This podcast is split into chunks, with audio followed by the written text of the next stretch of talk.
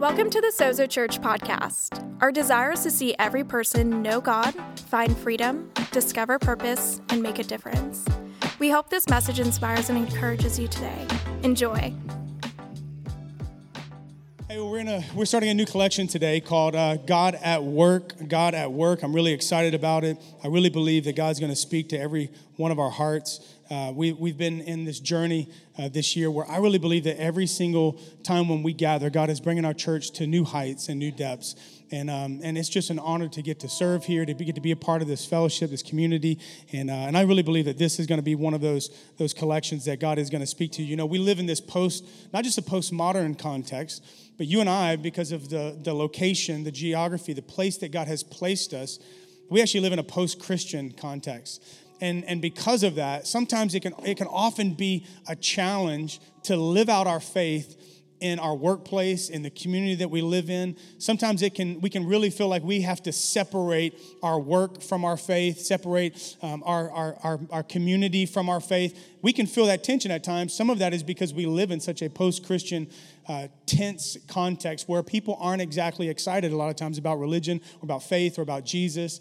And sometimes that can present a challenge for you and I, and we can feel those, those pressures and that resistance and that opposition. And so we felt like, hey, let's, let's talk about that in church. Let's talk about how God wants to not only be the God of Sunday, but the God of Monday through Friday and Saturday and Tuesday. He wants to be not just God with you at church, but He wants to be God with you at work. And God wants to use you not just to make money, but to make a difference. He wants to use you in your workplace and He wants to empower you in your workplace. And so, for the next few weeks, we're going to talk about why work matters and things like uh, work as worship, as an expression of worship. We're also going to talk about work and witness. How can you be a witness in your workplace without being weird? Can somebody say amen? How many of you know those weird people, those weird Christians? They like, they got the, yeah, some of you like, I'm sitting by them right now. Don't do it. Don't point at them. Um, but go with me over to Genesis chapter 1. We're going to read that in a few uh, moments. I actually have a lot of verses I'm going to read to you, but Genesis 1 is going to be one of the kind of launching pads for the discussion. But look at this quote that a friend of mine I met recently named Ken Costa. He's a brilliant, brilliant, um, brilliant leader. He's he lives in London. He's South African. He's a banker in investment banking, and he actually brokered the deal with Harrods when Herod sold. I mean, this guy, he is he's he's an amazing leader. He's a Christian leader. He doesn't work at at a church. Never worked at a church. He works in business. He works in the marketplace, and he wrote a book called God at Work. And uh, I'm actually I've been reading this book, and I had some time to to spend with him in London in May, and he really impacted my life. I'll be with him in the next couple of weeks in Colorado. And he, he's just, when I listen to the words that he says about how God doesn't want to just be God on Sunday, but he wants to be God in your workplace and he wants to use you in your workplace, it's so inspiring. But I love this quote that he said If the Christian faith is not relevant in the workplace, it is not relevant at all. If the Christian faith is not relevant in the workplace, it, it is not relevant at all. And so there's a couple questions I want us to to tackle today. And uh, but before we do that, I want to pray and just ask for the Holy Spirit to speak to us today. Would you bow your heads with me, Father? We love you, and uh, we just we take a moment to pause and to lean into your Word. We thank you, God, that your Word has so much to say, not just about our Sunday, not just about gathering as a church community to worship you, but God, you have something to say about every day and about every area of our life, God. God, you have something to say about our work and our vocation and our calling and our career. God, I believe that you are at work, not just in our lives, but you want to be at work through our lives in the places, in the spaces that we find ourselves for 40, 50, 60 hours a week. God, you want to be there with us. And so today we open up this collection and we open up our hearts and our minds and we say, Speak, Holy Spirit. We say, Come, come and have your way today in our hearts. In Jesus' name, amen and amen. Is God interested in our work? This is the question I've been thinking about. You know, many people do not see God as a 24 7 God, but as a withdrawn actor confined to a Sunday show with a, de- with a declining audience. That's how people see God. Is He interested in our work? Most Christians, unfortunately, reduce God down to just a set of aside spaces that we've put on the side uh, for things that are sacred, like prayer and worship and scripture and discipleship and Sunday services. But unfortunately, these spaces only make up a small portion of our lives.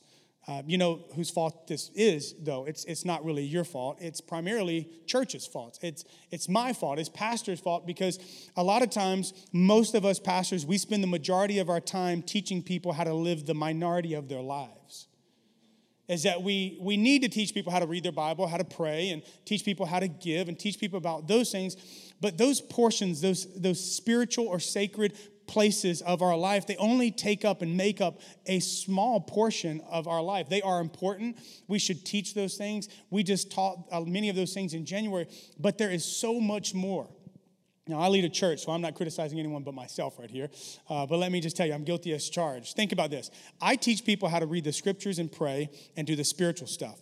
But how much time do we spend reading the scriptures? Think about this. How much time do you spend reading the scriptures every day? You don't have to yell it out loud. We don't want to embarrass anyone. a half an hour, maybe, um, and I'm just going to use some of my, my times here. Half an hour, maybe. And how much time do we spend in prayer? Think about this. How much time do you spend in prayer?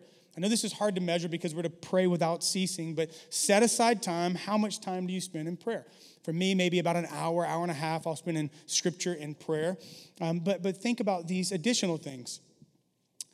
Uh, uh, if you just do the basic math, how, how, long do you sleep? Now, I'm not talking about people with little babies because you probably only sleep for three or four hours. But most people sleep around eight hours, six to eight hours. Um, and then think about this. What about going to work? Another eight hours of work. Factor in your commute time, especially here in San Francisco. Throw in a stop for coffee, maybe about two hours to eat, to take care of some to dos. Throw in a, uh, another hour of exercise, maybe. Um, so, now we're about eight hours a day for rest and 12 hours a day for work. That leaves about four hours left in your day.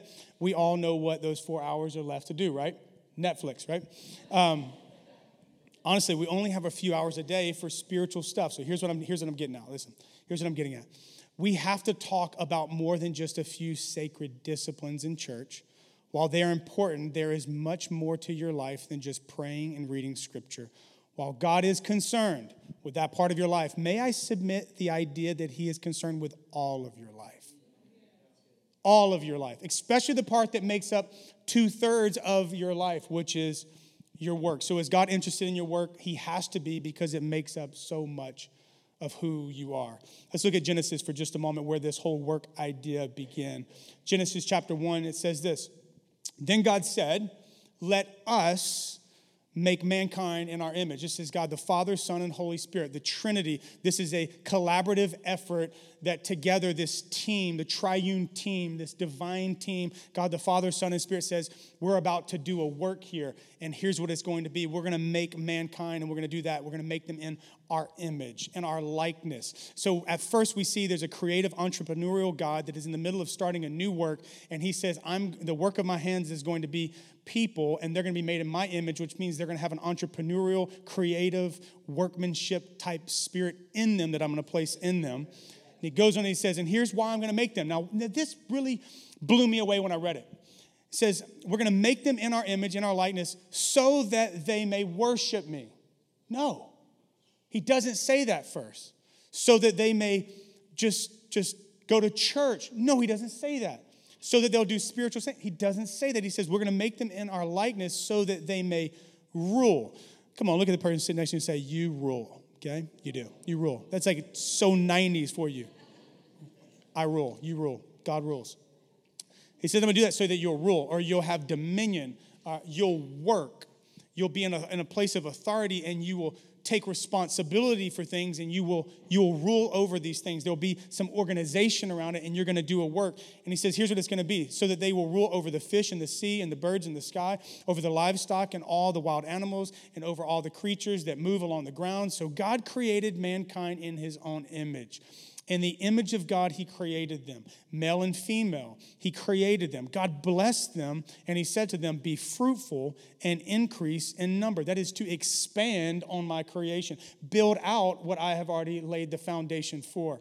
And He continues, and He says this God blessed them, and He said to them, Be fruitful and multiply, fill the earth and subdue it, rule over the fish in the sea and the birds in the sky, and over every living creature that moves on the ground. Then God said, I give you every seed bearing plant on the face of the whole earth and every tree that has um, every tree that has fruit with seed in it. They will be yours for food, and to all the beasts of the earth, and all the birds in the sky, and all the creatures that move along the ground, everything that has the breath of life in it, I give every green plant for food. And it was for all the vegetarians. Somebody say amen. Um, he says, and it was so. God saw all that he had made, and it was very good. And there was evening, and there was morning, and the sixth day. And goes on in chapter 2, he says, Now, watch this. Now, the Lord God had planted a garden in the east in Eden, and there he put the man he had formed. The Lord God made all the kinds of trees grow out of the ground, trees that were pleasing to the eye and good for food. In the middle of the garden were the tree of life and the tree of the knowledge of good and evil. A river watering the garden flowed from Eden. From there, it was separated into four headwaters. It goes on to explain what those rivers were called. And then he says this last verse, and I want you to see this. The Lord God took the man and put him in the Garden of Eden to work it and to take care of it. See, I believe that our work matters to God because our work is deeply a part of our identity as image bearers of God. It's the way He, listen, we are wired to work. God actually said, I'm a worker. God starts out the Genesis account, the very beginning of, of creation, as a worker doing a work. And he says, I'm going to create man and woman in my image. And what is his image? His image is, I'm a worker. He says, I'm going to create a worker that is going to do what? That is going to partner with me to expand my creation, to expand my kingdom. I'm gonna, I'm gonna partner with man and woman. Can you think of a greater privilege and honor? No one else had this privilege.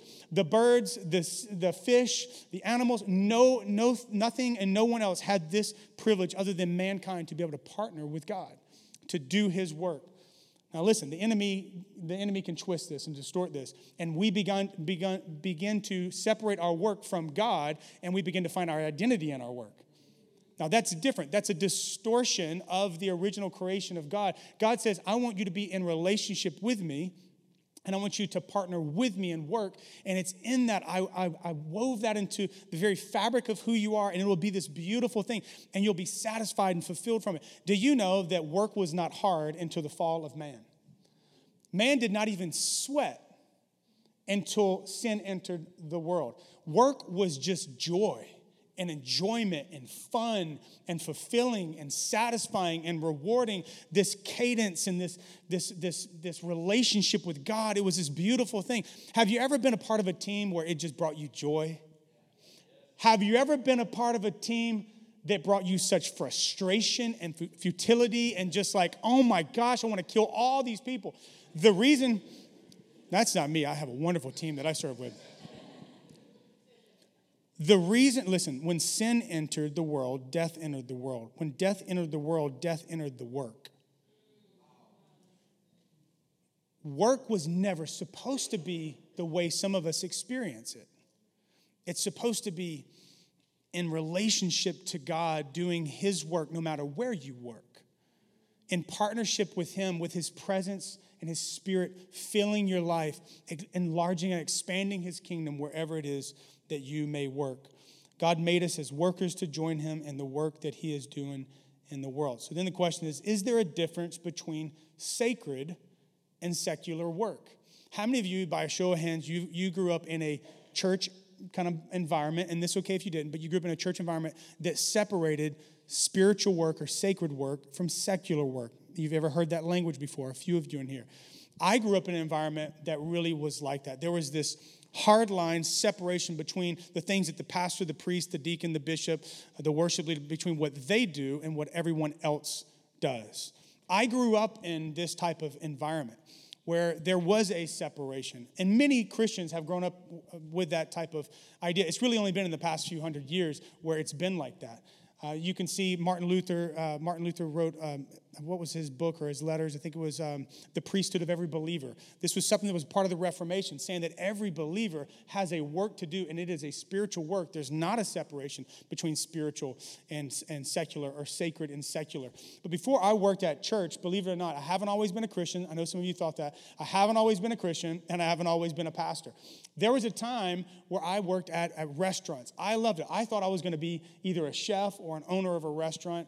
I really loved it. Gave my life to Jesus, and uh, I just got to tell you, it just got really challenging. Where I worked in this restaurant, it was just it was wild. There was a lot of things that were going on there, and I just felt like I've got to remove myself from that, and uh, begin to help a friend with a startup landscape company.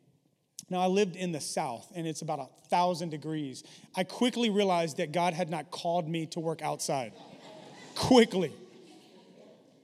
But I remember being a young man, and I immediately, as a young Christian, a follower of Jesus, I began to so desire. I want to be on staff at a church. I wanted to be on staff at a church so bad. Part of that was, was truly vocation. Vocation comes from a French, an old, uh, old Latin word, uh, vocare, which means to call part of it was my my vocational calling from god to be in ministry but part of it was this is i truly in my mind no one necessarily taught me this but i truly in my mind thought that there was sacred work which was special work and everyone else did the other stuff. I really thought that. I really believed that. I, I don't know why. It wasn't a mentor that taught me that but i believed that and i thought that. But here's what you need to know. A lot of people have that same perception. But here's what you need to know. In god's eyes there is no such divide between the work that's sacred and the work that's secular. There is no divide between the member and the minister when it comes to sacred work that he's called his church to do. The famous English writer Dorothy Sayers, she said this, this is so good. She said, In nothing has the church so lost her hold on reality as her failure to understand and respect the secular vocation. She, speaking of the church, she has allowed work and religion to become separate departments. Look at this, and is astonished to find that as a result, the secular work of the world is turned to purely selfish and destructive ends.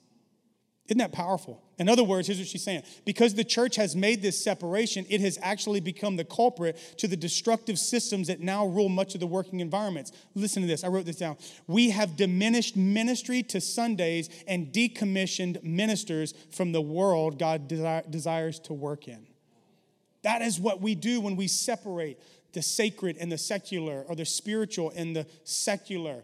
I love how the Apostle Paul, he made this beautiful statement that brought back together the secular and the sacred. He says this in Colossians 3 Whatever you do, whatever, that, that, that is as a teacher, uh, in, in politics, that is if you work at a bakery, that is if you work whatever, whatever you do, not just the, the stuff that looks glamorous, not just the stuff that looks spiritual. Whatever you do, work at it with, with how much of your heart? With all of your heart. Why? As working for the Lord, not for human masters. In other words, listen, your, listen to this. Your work becomes sacred based on why you do it and who you do it for. That's what makes your work sacred. Is why you do it and who you do it for. So, is there a difference between sec- sacred and secular work? While I, I, don't think there is, but, but while there is maybe some special, there's something special about gospel centered work, proclaiming Jesus so that man can be reconciled to God. There is something special about that because that's what God's doing in the earth, reconciling man to himself.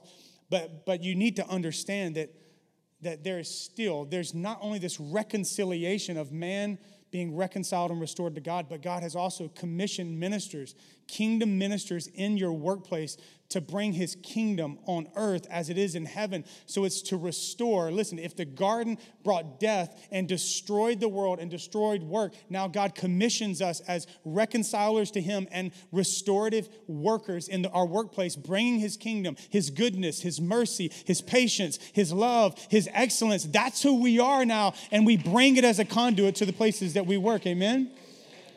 They're going to get me excited. Let me ask you this question Does your job, your current job that you have, does your job, I even mean if you're a stay at home mom or a stay at home dad, does your current job, your current vocation, do you feel like it's a calling or is it just a means to an end? Do you feel like that, that which you wake up for in the morning, 6 a.m. or 7 a.m., you commute 30, 45 minutes, an hour, maybe some of you two hours to get to that place, do you see it as a calling?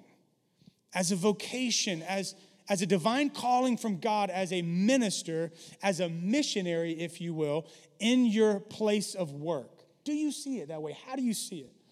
I love something that, um, that Steve Jobs said um, a long time ago. He said this He said, For the last 30 years, I've woken up every morning and looked in the mirror and asked myself the same question. If today were the last day of my life, would I want to do what I'm about to do today? And if the answer is no for too many days in a row, then something needs to change. Now, let me ask you this question What if what needs to change is not the job, but the way you see the job? I think a lot of times we find ourselves in a job, in a vocation, in a career, and we're like, I don't like this, I'm frustrated, it's not fulfilling. A lot of times it's because of this. It's not that we need a new job, we may just need a new perspective about our job. Now, don't get me wrong. I think there's times when you need a job change. You have a, a, a, terrible boss. You work with a toxic team. You're not, you know, able to pay your bill. I get it. There are times when we need that. But I think the first place where we start is not changing our circumstance, but changing our perspective. That's the first place we have to start. So here's my big idea for you today. I'm going to take the last few moments that I have to basically unpack this. Here's the big idea. Write it down. Our work matters to God, and God matters to our work. Our work matters to God. This is the starting point for this entire collection. We'll get practical in the next few weeks, but today this is the foundation. Our work, your work, it matters to God. Teacher, finance guy, you know, whatever you may do, like your work, it matters. You need to know this. The enemy has told you in your mind, and you may even tell yourself, like, my work doesn't really matter. Listen, your work, it matters to God, and God matters to your work. Now, let me break down the first one. Your work matters to God. Ephesians chapter 6 says this Those who are employed should listen to their employers and obey their instructions with great respect and honor. This is how God says for you to have God at work with you, working in and through you, this is how you should live. You should listen to your employer and obey their instructions with great respect and honor. Serve them have a position and a posture of a servant. Serve them with humility. Don't be an expert. Don't act like you know it all. Listen, be a student, not an expert. Serve them with humility in your hearts as though you were working for the master, who? Jesus, capital M, master. Always do what is right, and not only when others are watching, integrity. Always do what is right, and not only when others are watching, so that you may please Christ, you may honor Jesus as his servants by doing his will. Serve your employer. Some of you right now, you want to grit your teeth because you're thinking about that department head right now. You're like, I want to stab them, is what I want to do with my big pen. I just want to sky, just stab them. Take my stapler and staple their eyes shut. Just that's what I want to do. Serve your employers wholeheartedly with all your heart. That's, that's with all of your heart. He doesn't say serve your Christian, don't serve your pastors, serve your serve the Christian leaders. He says serve that person that you can't stand, maybe. Serve them with love. Whose love? His love. As though you were serving Christ and not men. Be assured, he says, be assured. Look at this, that anything, anything you do, not just the prayer, not just to preach, not just to lead worship, anything, anything you do that is beautiful and excellent. Anything that, that what enhances the beauty of what God has created, that expands his kingdom, the, the creativity, the innovation, the art, the songs, the music, whatever it is that you do, anything that you do, building houses, whatever it is that you do, anything you do that is beautiful and excellent will be repaid by our Lord, whether you are an employee or an employer. You see, here's what I wrote down you only reward what matters. He says, Paul says to the Ephesians, guys, God's going to reward you for anything that you do in his name unto him with all of your heart, regardless of who you work for or where you work. He's going to repay you, he's going to reward you. Here's why because your work matters to God. For some of you, you've been in a work environment where you feel like you have been busting your butt and nobody has recognized you, nobody has rewarded you, no one's even stopped to say thank you. But here's what you need to know God says to you today I see your work, I see your faithfulness, I see your passion, I see your sacrifice, I see how you're doing this, I see that you're doing this for me, and I will reward you, I will repay you. You need to know, I don't know if He's gonna reward you in this job. Maybe it's in another place of your life. Maybe it's in another area of your life where you need it more than you need recognition at work. But God says, I will reward you. And I re- this is a promise of God because your work matters to Him. He will reward you and He will repay you. Colossians 3, we read a portion of it earlier. Whatever you do, work at it with all your heart as working for the Lord, not for human masters, since you know, the question is, do you know? Since you know that you will receive an inheritance from the Lord as a reward. It is the Lord, look at this, it is the Lord Christ you are serving. It doesn't say act like it is the Christ Lord you're serving. He says, no, your work, it is to the Lord. It is for him. He's your master. He's your boss. He's your department head. He's the principal. He's the it is Jesus. You have to have a perspective shift and change. That person that's driving you crazy, that person that you just have to know, that's not who you're working for. You're working for Jesus. Mm. You will receive good news. Excuse me, you will receive. This is good news for some of you today because of what you feel like you're not getting. Now, listen, we will take our faith to work only when we believe that our work is valuable to God. See, some of you, and I've fallen this trap before, we fail to bring our faith into our workplace because we have lost the, the perception and the perspective that God, God cares about our work, and because of it, we draw the line.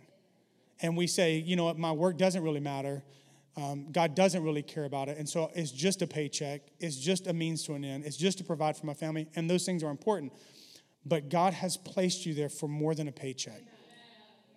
He has placed you there to make a difference for His glory and for their good, even if they never give their life to Jesus. I'm not going to minimize your presence and your workplace down to just the platform for evangelism. While that is important, God cares about everyone. He cares about all people. He wants to get His goodness to the people at your work, He wants to get His mercy to the people at your work. He wants you to be a kingdom conduit, just pouring out His grace and His mercy and His love, setting a new standard of excellence in your workplace. Even if nobody in your workplace, in your department, ever come to faith in Jesus, listen, if your workplace goes from being toxic to being healthy because you're there, then it, it, was worth it. If your workplace goes from not having patience, not having grace, not having mercy, not having love, if it, the standard gets raised, if the kingdom of God gets raised in that workplace, then you were sent on mission and you were successful and it came to fruition. This is why God has placed you there. Your work, it matters to God. It really does really does matter to God. I wrote this down. I love this right here. Some of you think that you are stuck in a job. You don't have to say amen, but you, I like that. You go, hmm. Josh, you can't do that, but hmm. Some of you are like, I'm married and I just want to go, hmm. Stuck in this marriage. Listen, you think that you're stuck in that job. Like, I can't, I've been putting in all these resumes, all these applications. I've been making all these phone calls. Man, I've been looking, hoping that a headhunter from LinkedIn would find me and they recruit me. And I'm just stuck, I'm stuck, I'm stuck, I'm stuck. And God says today, you're not stuck, you're stationed. You are stationed in your workplace. But because you've been looking for greener pastures, I just need you to know God says, I'm looking for you to water the grass that you're planted. I'm looking for you to do a work in your workplace because I want to do a work in you and through you. Here's what I know about God God doesn't call us just to lush green pastures. Many times, as His leaders, as His servants, as His ministers, He calls us to create green pastures. God didn't call me to plant a church in some easy place where everybody's saved and there's a church on every corner. He called us to plant a church in a place that needed it, a place that was dark, a place that doesn't look lush. But He says, I want you to go there, bring my light. I want you to go there and be salt. I want you to bring my grace, bring my mercy, bring my compassion. Go and be an agent of change. That's what He wants me to do and He wants you to do. This is my work, but what is your work? You are not stuck, you are stationed. You are stationed in that place. Let me hurry up. I got to get to my last little point there. Listen, not only does your work matter to God, God matters to your work. He matters to your work. He's a, if you will invite him, he will be a difference maker in your work. You know that you never have to go to work alone. Even if you are a remote worker and you work in a cube by yourself or at your house, you never have to go to work alone. You can invite the Holy Spirit to come and empower you and to enrich your life and equip you with everything you need strategy and wisdom and creativity. The things that your whole team that you've been working with is trying, they're racking their brains, scratching their head, trying to think, how are we going to do this? How are we going to turn product to profit? How are we going to close these margins? God can give you the creativity and the strategy that the rest of the people on your team they don't have. It's divine wisdom. Don't you think know that God is he's omniscient. He's all knowing. He knows everything. Why would we not ask him to be our advisor? You know what? I, I, I love having a financial advisor because I don't have the most financial intelligence. Like, I'm not the smartest person with stocks and shares and whatever, but I know who I can call on to help me, to give me, to loan me their wisdom for the things that I don't know. God wants to do that with your work, whatever your work is. He wants to equip you and strengthen you and encourage you and give you all the things that you need. Look what it says in Philippians chapter 2. Paul said to the uh, church of Philippi, For it is God who is at work in you it is God who is at work in you, both to will and to work. Why? For his good pleasure. Another translation says, for his purpose. It is God that is at work in you that will give you the desire and the power to walk out his purposes for your life, and it will bring him pleasure. Now, listen, that applies to doing ministry in the church, but it also applies to doing ministry outside the church. It applies to what we do in this sacred space, but also in your secular space. So, so you need to hear this. I'm, I'm praying that today, this was my prayer this morning. I said, God, I pray that you would both give the people in our church the desire, the will for you to work in and through them in their workplace, but also the power and the ability and the tools to be able to do it. It says that God will do that. I love this Ephesians chapter 2. It says this For you are saved by grace through faith and this is not from yourself. It is God's gift, not from works. So you were not saved from works.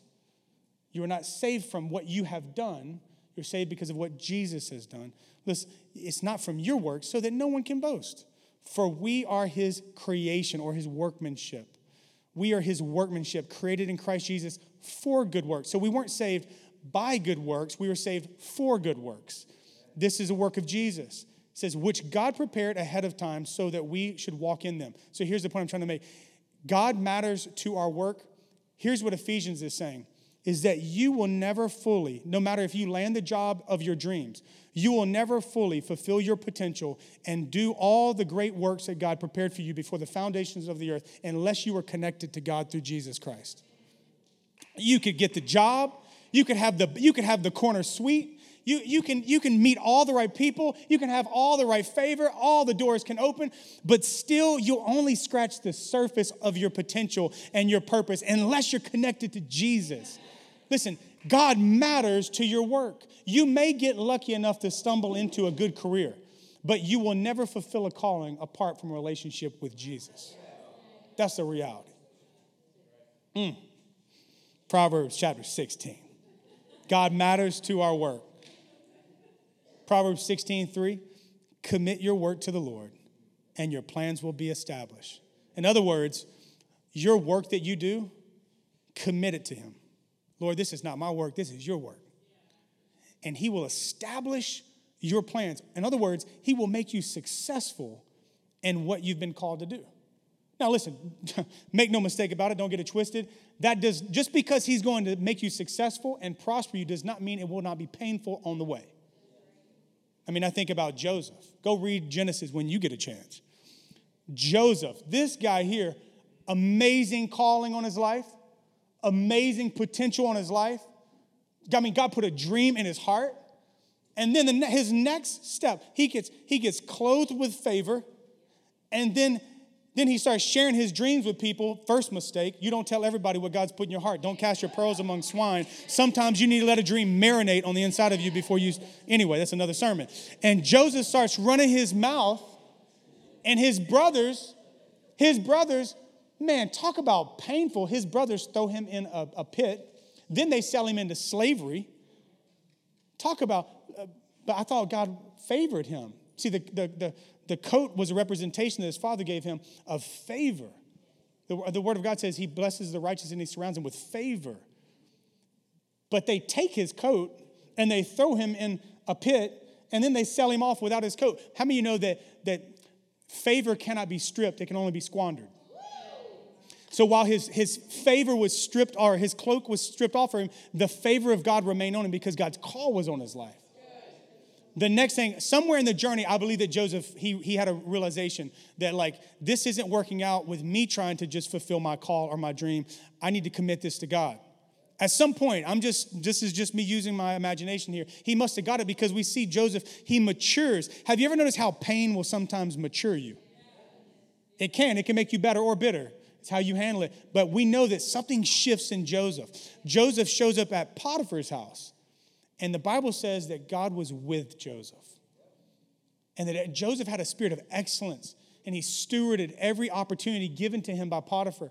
And the Bible says that, that God was with Joseph and that he made him successful in everything that he did. But then the story continues. Then Potiphar's wife, we call her Potiphar, we don't know her name. she starts seducing him. He's seduced at work. He is in the middle of just trying to honor God at work, and then this woman comes to try to seduce him, tries to derail him. He makes a grand statement whenever, whenever she starts to seduce him. She says, he says this, he goes, I cannot do this with you because this would be a sin, not against Potiphar. He says this would be a sin against God. See, he's working for God, not for Potiphar. His work is for the Lord. She, she again, strips his cloak. See, again, favor cannot be stripped, it can only be squandered.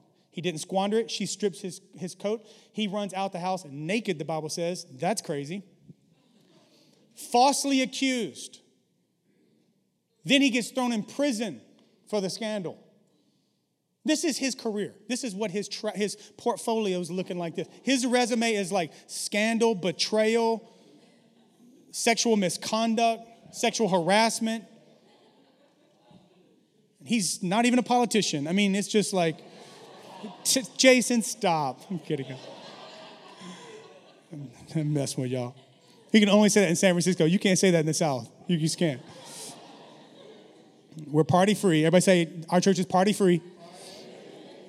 But he goes on, we're going to delete that from the podcast. he, he goes on, look at this.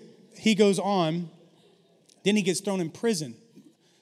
He's in prison, and yet he's still, the Bible says that God's with him. You know, God will be with you. Some of you feel like you're in a job that feels like a prison. But if you'll continue to work as under the Lord, He'll be with you. He'll make you successful. He made him successful even in prison, in a, in a hard place.